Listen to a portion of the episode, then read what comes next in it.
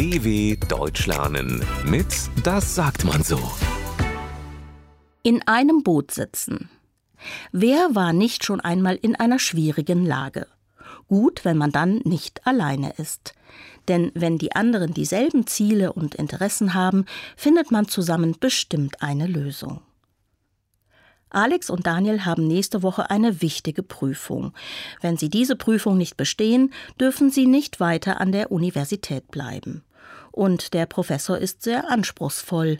Er macht die Prüfungen gerne sehr schwer, damit viele sie nicht bestehen.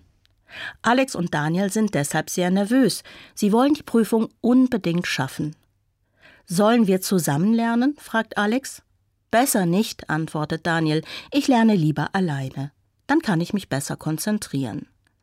Aber Alex will nicht alleine lernen und sagt, Lass uns zusammenarbeiten. Wir sitzen doch in einem Boot. Wir können bestimmt voneinander lernen.